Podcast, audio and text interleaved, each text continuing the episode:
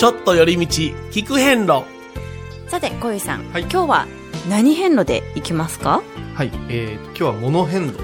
うん？はい。物変ひら路がなで聞く変路とさせてもらって番組がスタートしてるんですけど、はい。そんな中で頭の2文字変路の前ですね、うんうんうん。そこにいろいろなものを置いて楽しもうとかまた新しいものを見つけようとかはい作っちゃおうとかという、ほんで今回は物を置いていくと。いろんな可能性があるね。旅ってね。続けてずーっと行く旅もあれば、いっぺん帰ってきて次いつ行けるかなワクワクっていうのがあるじゃないですか。その間に例えば魚釣りなら釣り竿を磨いてはいはいええ仕掛けを作って、うん。次は何を狙おうかってやるわけですよね、お弁当を何作ろうかとかあるわけですけど、この聞く変路っていうのはあの間に一周空きますよね。はいはい。ですのでその間にこう我々がいろんなトークを展開しながら、うん。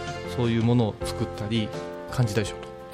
例えばほんだら次のお札所の近くには何か美味しいものがあるよという情報が事前に入ったりするとそれを調べていくとか。もちろんそれもですしじーっとうんどこどこの岩を見たとか、ああではもう見る変あ見る変路やな今あのちょっと話が前後してあれなんですけど、私あの河原に凝ってるんですね。瓦って何のことですか？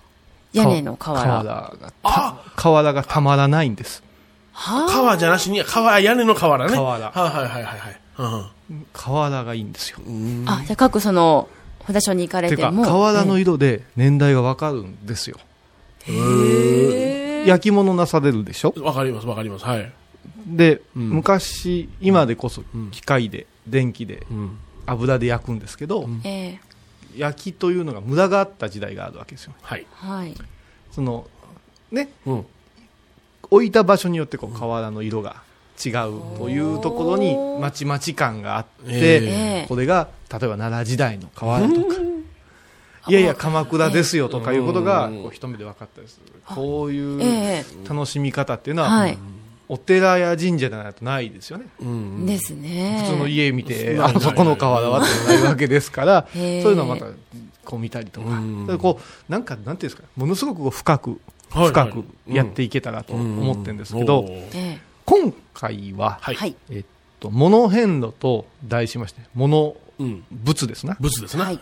物変路と言いまして、ええ。何をしていくかっていうと、うん。お遍路の道具にはいこだわりを持たないかっていう提案をしたいんですよ。いろいろありますもんねお道具にしてもね。あれお四国でこうたらええんちゃうのって思うけど。この間そううん。買いましたけれども、買いました買いました。うん。その中にもいろんなね、なんかもう一辺倒なものも多いわけですよ。でした、まあみんながみんなお持ちになってるのみんな一緒やわな、うんももうこれでええかみたいな買い方をなさる方もいるんですけど、はい。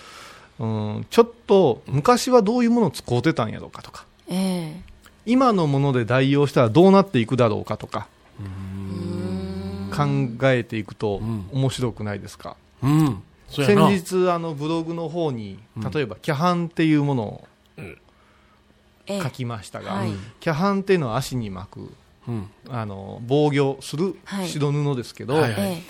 キャハンをじゃあ今のものに置き換えたらどうなるかっていうとあのブログにも書いたんですけど、あのアンダーストッキング。ええ。野球のな、はい。うん。あれも同じ意味なんですね、うん。足元がほ開かずにさばきやすく、ええ。そしてこうまとめてうん。防御する。とはい。いうことを考えていくと、そういうものを代用して足の疲れを半減させたりっていう。うはい可能ですよね。あのね、本当にね、足が疲れてね、はい。もうふくらはぎがね、ふくらはぎで怒られんねんけどね、嫁はんに。ふくらはぎがあね、ふくらはぎ。痛はい。い痛い時にサポーター、キューッと締めるでしょ。ええ。歩けるよ。違うんですね。全然違う。あの向こう爪の横の方に、あれなんて名前でしたっけ？あのあるんです横のあの、ツボが、うん。そこをグッと押さえることでこう、足が軽くなったり疲れがっていうような役割。それで、あの、歩いてたら振動が起きますんで、ええ。あの、お肉がね、ふくらはぎのお肉が右左よ揺れるわけですよ。それがまた痛みになるんです。ええ。そのゆ揺らさないように締めてしまうと、痛みで感じないわけですわ。なるほど。でね、え今前回私鉄鋼キャハン直旅でお参りさせてもらってるんですけど、皆さん気がついてないんですけど、私切実な悩みが一つあってですね。まあ、聞いてあげようやないの。え。え。あれねん？お座敷とか、お堂の中へ通された時困るんですよ。あ全部まくってるんでえ、まあ、直旅脱いで上がるんですけど正座ができないんです。できない。あふくらはぎがもうパンパンにあええ固まってるからね。溜まってるんで、あ。まあ、元来そういうものじゃなくてわらじもそうですけどいちいち上がってどうのこうのっていうのはな。えでも今の時代時と場合にどうぞ中でお茶でもお接待ですからと言われた時に大変なんですよ、あですね。キャーっととかまた食堂へ入っても、うん。ね、あ、お師匠様、じゃあ、お座敷の方へ、うわちゃーということになるんで、そういうことも考えていくと、今のやり方、ええ。今あるものの良さを引き出すいう方法も考え方としてありませんかなと。うんもっと改良ができるわけですね。うん、で、次の旅までうにん、どんなものを用意して、私はこういう工夫をしたら楽しくなったよとか、うん便利だったよとか、はい。あればいいねとか、うん。昔のこんなものをもう一遍作ってみようかなとか、そういうことをこのモノ変路という流れでこだわるね。提案していけたら、すごいでしょ、うん。このというのが、ラジオという音のイメージの中で、どんどんどんどん皆さんと意見を交わしながら、ものができたりしていくっていうのは、すごい楽しいことかなと。ほっとしたら新しいこだわりものができて、それがブームになる可能性もあるもんね。そうそう。ね。でね、今日はちょっとその一つの提案を持ってきたんで、ああ、そうですか。これからちょっと紹介したいと思います。はい。ちょっと寄り道、一変はいえっとですね、うん。今日こうお話ししたいのはですね、はい。あの杖の金剛杖というものの話なんですけど、私はあの尺状を持ってこの間お参りしてるんですけど、ええ。金剛杖というものがあの皆さんに必要だっていう説明を前にしたと思うんですけれども、はい。このお杖をじゃあ選ぶということをしたかっていうとしてない。うん。あるからこうた。ですよね、の杖売ってる場所で、ええ。はいはいっていう感じで、うん。でも考えてみてもらったらあの本編でもお話ししましたけどこう命がけの旅で弘法大師の顔うん。ご分身であって、ええ。うん。亡くなった時はそれが外場になる、はい。お墓になるとまで語ってう、ん。うーん山の遍路転がしと言われる急斜面を登るときには命綱になるような杖をあいやいいって感じで買うというのはいかなるものかということ。でそうやな。結構軽視されてるんですよ、車で回ったりするんで、まあ電車でって言ったらこれが邪魔になるとか、そう。いう理由から持たない人も増えてきまして、えちょっと困ったなっていう気が私はしてるんです、でこれちょっと見てもらうと四角で削ってあって、まあ、印刷の字が入ってるんですけどこれもまっすぐ見てもらうと、中央かなっていう。そうそうそう。うん。ええ。ちょいと歪んでるような。歪んでるな。歪んで右るな。に寄ってますかね、はい昔は金写してたっていうんですよ。金写って。金写慎んで写したっていうんですよ、はと考えるとなんかすごく安っぽくなっちゃってる、ええ。うん。でこれね聞く遍路的には、うん。このルーツをたどって作ってみたらどうかな、杖を作る。うん。オリジナルですか？自分で。うん。あ自分で？財にこだわって。うん。っていうところまでこう話が突き進むん。です例えば、うん。私と米広さんでは、かける体重が違いますよね。ですよね。倍ほどちゃうな。うん、でそれに強度うん。それから軽さ、重さで、ええ。歩く道中の疲れ具合違いますよ、ええ。それから女性、子供さんの長さは絶対的には違うわけですから、身そう考えていくと、自転車の、ね、サドルだって、ね、上げ下げしますから、そう考えたら杖っていうものにもベストな長さがえありゃ1000回なと、はいはいはい。あります。ないといけませんよね。うん。僕は山登りが好きですから、はいええ杖は欠かせません。いつもお持ちいつも持ってます。自分の杖、持ちやすい杖を持ってます。僕は出羽三山で買うたんですけどね。ええあのー、あの、まっすぐの杖じゃないですわ。でも、硬い木の椿の木ですわ。あー、つらい。ええあれのね、短い杖を持ってます。それはなぜ？で短い方が短い長かったらね、ええあの、もたれかけることができないのよ。短かったらね、杖の先っぽ持ってね、体全体重かけることができるんですよ。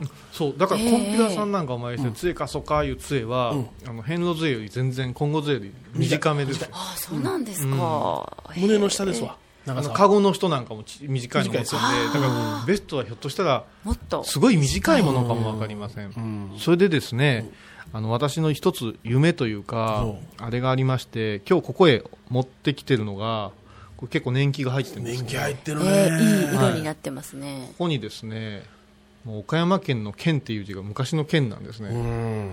あがたって言うてしまいましたよね、うん。であの天野遊園と入ってるんですけど、これは実を言いますと私の先代ですね師匠、はい。むちゃくちゃ字綺麗したよね。はい。明治のね、えー、と44年か45年かあたり生まれなんですよ。ええ。ですごいわあの湯気っていうところで生まれて尾道に預けられて、西国寺っていう6歳から修行したというじいちゃんなんですね、え。でこの人が、えー高野山で修行を終えて19、20歳の頃に、あのこちらに身寄りがあってお寺を頼ってきて、その時に空いたお寺が高蔵寺で、うん。そのまま高蔵寺の住職になって、その後父が生まれて私が生まれて今の私があるわけですよ、ええでこの、えー、と杖がなんでこの杖はっていうと昭和8年頃ですね、うん。だから18区の時に修行を終えた後、ええ。昔の和尚さんはみんな四国を歩いてるんですよ。でマイ杖を持ってえ当時売ってませんから自分で作ったっていうんですよ。ちょっと待って。18区の時のほんならそれ文字なの？そうなのよ。めちゃくちゃうまいやん。いいですね。すごいんですよ、あの昔の人の字は。でこの字をこれね本当に冗談抜きなんですけど、のんきに杖を作ろうとか最初思わなかったです。この字を復刻しようと思ったんです。自分の書道の練習のために。今スキャナーとかして、こう大きくして手本にしようと思ったんですけど、はい。待てよと思ってこのし既製品の杖があまりにちょっと、こうなんていうんですかね、簡素化されすぎて、ええ。この師匠の杖を見た時の重厚さってすごいんですよ、で何か塗っててこう飴色に輝いてるんですけど、ですね。でこれには逸話があって昔四国へ参る人は練習をしていったっていうんですよ。山を歩いたり。だから小豆島とかええ。河野島とか篠栗とかというミニ霊場たくさんあるわけなんですけど、島四国言うてな、ああ、なるほど。これちびてるでしょ？はい、かなり。でこれは仙台曰くこれで回ってみたんやけど仙台は160ないぐらいの小柄な人だったんですけど、え長すぎて大きすぎてえいろいろちょっとややこしかったらしいんですよ、ええ。なるほどええ。それで、実際四国へ出るときは多分半年後ぐらいに作ってるんですけどこういうふうな、えー、と少し短くて軽いああ材に変わってるんです。十何センチぐらい短いですね。そうですね。でこれも歩いてまたかなり縮んだっていうんですよ。あのこすって、あすごいです、本当こち年季をらは漆感じる。を塗ってないですね、えうん、だから今市販のものとちょっと似てるんですけど、これ2つが、多分昭和の初め頃の杖として現存するものとして、ええ結構ねあの亡くなった時にあのお棺の中にとか入れちゃうんですけど、これだけは残しとこう言って残しとけって言われて残してるもんなんですね、はい。で考えたらこの2つを手がかりに、ええ。ベストなあものを作ったらどうかいなと、はいはいはいはいはいあ、いいですね。うん、そうやな。もうお参り始まってるから杖を交換するのは何事ぞって言うかもわからんけど、でも我々がこの何年間かかけてお参りしている間にものすごいこうこだわってこだわって作っていくとええ。どうかなっていう気がしまして、今日ここへ持ってきたんですよ。でもこの五輪にねあの杖の先の方を刻んでらっしゃるじゃないですか、うんうん。ええ。これの中でもきちっと五輪塔に見えるように刻んでありますよね、で見てください、あのよう見てください、どこ持って歩いてたかとか分かるんですよ、うんそのちび方とか、ええ。色の変わり方とか、でこれを今うんの世にうんなんとかうんいいベストな材を見つけて、どんどんしてでラジオでお前聞いてやろうかって言った人たちにも少しずつ持ってもらえるような展開を示すっていうのはどうかなと。杖で一番そのベストな材一番に言うたらないやろうけれども、いろんな適切な材ってなんだろうね、うん、これもだから一つずつ次回から、うん、じゃあ僕ううちの家にある、ええ。ーこれは吉野で買うてきた杖持ってくるわ。それにねじくれた材ですけども硬い材ですわ、はい。まあ、それとか、まあ、うちも23本ありますんで、ね、だから今じゃあなぜ杖が必要でまた必要じゃないっていう人ができてきてるかっていうことも、次回そんな話もちょっとできたらなと思うんですよ、うん。そこからいくと、あの持たざるはえん気持ちになってくるでしょうし、うん。ええ。その中で工夫も出てくると思うのでそうやね。そんな話もちょっとね、またやっていきたいと思う、なんかあれやな、自分の杖っていうのを作りたくなってきたわ。ねえ。工夫せなあかんわ。いいと思いません、うん行く前にこう杖をきっちり磨いて、うん3人がさまざまな飴色のうん杖を持つなんていうのは味わいですよそうそう、味わいよ。その機械で削り出したものと違う。本当の思い入れがある。ね。それで息子や。孫にわしの杖持っていけなんてなあってもいいんじゃないかっていう、うんちょっとねあちょっと夢膨らみますね。のちょっと今の現場とはうん。また逆行してるようなけれども、せっかく僧侶が関わる番組なんで、この辺のも充実させていきたいと思いますので、はい。はいどうぞよろしくお願いします。